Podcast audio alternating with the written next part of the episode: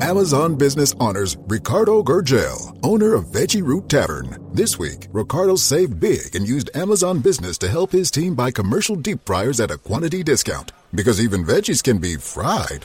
I'm gonna need two orders of fried fiddleheads. With business buying easier than before, Ricardo now uses his extra time to focus on growing something big. Buy smarter, dream bigger. Visit Amazon Business, your partner for smart business buying. Mmm, fiddleheads. Yum. Why does Comcast Business power more businesses than any other provider? It has technology solutions that put you ahead, like the fastest reliable network and serious savings. Ask how to get a $500 prepaid card with a qualifying gig bundle. Offer ends 10-23-22. Restrictions apply. Call for details. Kwentong takip silim. Phone pal. Multo sa telepono. Ito ay kwento noong dekada 90 noong uso pa ang mga phone pal at pakikipagrelasyon sa telepono na ang tanging basihan lamang ay ang boses ng kausap mo. Nakangising kinikilig ang 22 anyos na lalaki pagkababa niya ng telepono. Opisyal nang may nobya si Brian sa babaeng ka-phone pal niya. Maganda, morena, mahaba ang buhok at balingkinita ng katawan. Ito ang tumutugmang itsura sa boses ni Shane na hindi pa niya nakikita. Sadyang napakaganda ng kanyang tinig na kahit sinong binata ay maaakit sa mapangheleng boses ng dalaga. Kinabukasan ay bumili ng pangporma ang binata. Bagong polo at sapatos dahil mamayang gabi ay unang beses niyang kakatagpuin ang dalaga. Nagpunta siya sa kanyang kaibigan para manghiram ng sasakyan at nadatnan niya itong umiinom kasama ng iba pa nilang kaibigan. Inalok siyang uminom para mawala ang kaba sa pagkikita nila ng dalaga at di na malaya ni Brian na mahuhuli na siya sa oras ng pagkikita nila ni Shane. Kumpiyansa ang binata na mabibighani si Shane sa dala niyang maangas na sports car at nang malapit-lapit na siya sa kanilang tagpuan, ay natanaw niya ang isang magandang babae sa kanto na nakatayo at sigurado siyang si Shane na ito. Nagpakitang gilas ang lalaking nagyayabang at inapakan ng mariin ang silid nito. Humarurot ang sasakyan nang biglang may tumama sa harapan nito. Iladyakan niya ang preno sa takot at namatay ang makina ng sasakyan. Tumingin siya sa paligid. Walang tao. Ang huli niyang nakita ay ang babaeng mahaba ang buhok na nakaabang Binuksan niya ang pinto at binulaga siya ng dugong tumilamsik sa daan at nagkalat na kagamitan galing sa bag ng babae. Natakot siya at mabilis niyang sinara ang pinto. Si Shane ba yun? Kabanyang tanong. Napalitan ng kaduwagan ang pagsinta niya kay Shane at nanginginig niyang isinilid sa butas ang susi ng kotse at mabilis na pinatakbo ang sasakyan. At nadinig niya ang mga lagutok ng buto sa ilalim ng bihikulo. Pagka-uwi ay mabilis nang lilinis ang sasakyan at nakita niya ang dugoang panyo na may nakaburdang pangalang Shane na nakasabit sa ilalim ng kotse gawa ng pagkakabangga niya sa tao. Kumabog ang dibdib ni Brian dahil nagpatotoo na si Shane ang kanyang nasagasaan, ang kanyang nobya. Pagpasok niya sa kwarto ay biglang nagring ang telepono. Naninigas ang kanyang kalamnan at dahan-dahang inangat ito. Uh, eh, hello? Sagot niya. Tahimik ang kabilang linya. Hinayaan lang niyang makinig at maya-maya ay umiiyak ang babae sa linya. Bakit ginawa mo sa akin to? Hinagis niya ang telepono dahil boses ni Shane ang kanyang narinig. Tinanggal niya ang saksakan ng telepono at nagtago sa kwarto. Naupo ang takot na lalaki sa sulok ng silid hanggang sa dapuan ng antok. Ilang minuto pa'y nagising siya sa ring ng telepono. Laking pagtataka niya na kung paanong nakatanggap ng tawag ang linya sa dahilang binaklas niya ang saksakan nito.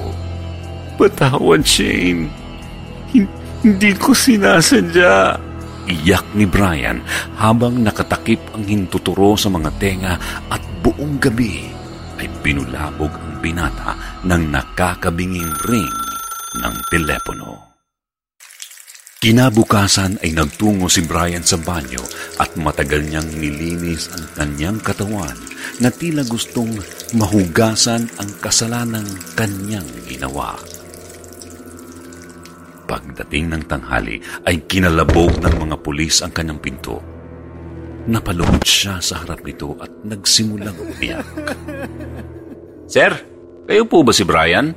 Tanong ng isang pulis. Tumango ang lalaki habang patuloy sa pag-iyak at binitbit siya sa presinto para humarap kay Tiniente Cabana. Nakayuko ang binata. Brian, may nakakita sa iyo nung gabing nakasagasa ka. Sambit ni Tiniente Cabana. Tanggap niyang harapin ang karampatang parusa sa kanyang kasalanan.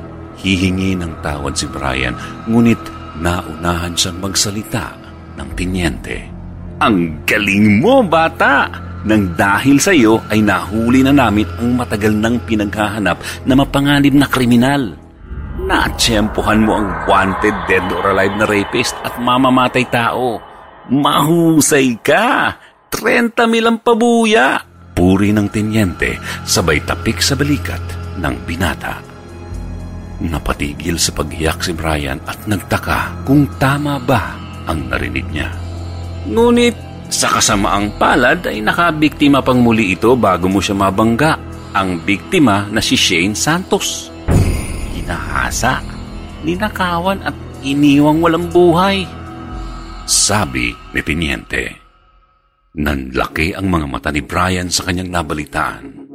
Muli pang pinuri ng Tiniente ang lalaki, ngunit wala na itong maintindihan dahil umalingaw-ngaw ang maraming tanong sa kanyang isipan. Ang babaeng nakita niya sa kanto noong gabing iyon ay ang nakasaksi sa pagkakabangga niya sa pinaghahanap na kriminal at hindi si Shane. Paglipas ng ilang araw, ay hiningi ni Brian ang impormasyon ng huling biktima at napag-isipang bumisita sa burol ni Shane dahil gabi-gabi siyang ginagambala ng babae sa telepono. Ito ang pinakaunang beses na makikita niya si Shane, ang kanyang kasintahan na wala ng buhay. Sa kanyang pagbisita, lahat ay nakaputi at wala siyang kakilala. Tumungo siya sa mesa kung saan lalagda ng pangalan ang mga bisita at sa tabi nito ay lalagyan ng abuloy. Alam niya ang kanyang kasalanan sa babaeng ito. Naduwag siya sa mga oras na akala niya'y si Shane ang kanyang nabangga kung kaya't inilagay niya ang buong pabuya na 30 mil bilang kabayaran sa kanyang kaduwagan. Dahan-dahan siyang naglakad na sa bawat takbang niya'y nabibiyak ang kanyang puso. May pagsinta siya sa dalagang ito. Tumabi siya sa isang lalaking nakatayo sa harap din ng kabaong. Nakita niya ang isang babaeng nakahimlay. Mahaba ang buhok at puno na ng uban ang ulo malayo sa kanyang inaasahang itsura. Nagtaka si Brian. Tama ba itong room na pinasukan ko? Tumingin siya sa paligid at may isa pang lalaki na tumabi sa kanya.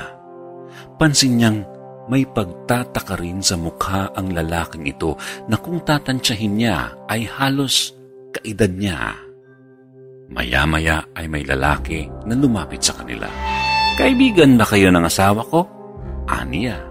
Nagtinginan sina Brian at dalawa pang lalaking katabi niya. Silang tatlo pala ay mga ka-phone pal rin ni Shane. Pag uwi niya sa bahay galing burol ay tulala siyang dumiretso sa kanyang silid at napapaisip kung tama bang nilagay niya lahat ng pabuyang nakuha niya dahil sa likod ng maganda at mapangakit na boses ay isa palang matanda at pamilyadong babae. Nahiga siya sa kama at inilagay ang dalawang kamay sa ilalim ng ulo. Naririnig niyang tumutunog ang telepono. Ngunit hindi na lamang niya ito pinapansin dahil madalas pa rin magparamdam ang babae rito. Habang tulala siya sa kisame, ay namuo ang anino sa kanyang harapan at bumakas ang isang mukha. Nagtalukbong ng kumot ang lalaki sa takot at sumigaw, Hindi ako ang pumatay sa'yo. Bakit ako ang minumulto mo? Ang hindi niya alam ay minumulto rin siya ng kanyang nasagasaan. Nang gabing nag-aantay si Shane kay Brian, ay may lalaking tumabi sa kanya. Ngumiti ang babae at nagtanong, Ikaw ba si Brian? Tumango ang lalaki.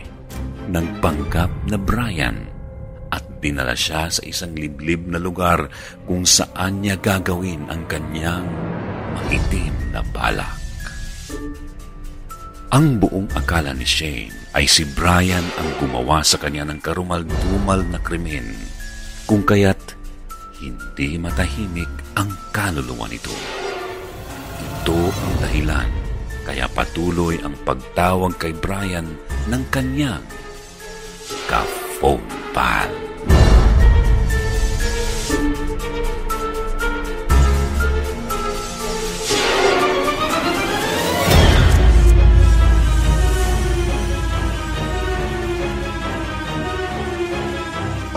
Why does Comcast Business power more businesses than any other provider? It has technology solutions that put you ahead, like the fastest reliable network and serious savings. Ask how to get a $500 prepaid card with a qualifying gig bundle. Offer ends 10 23 22. Restrictions apply. Call for details.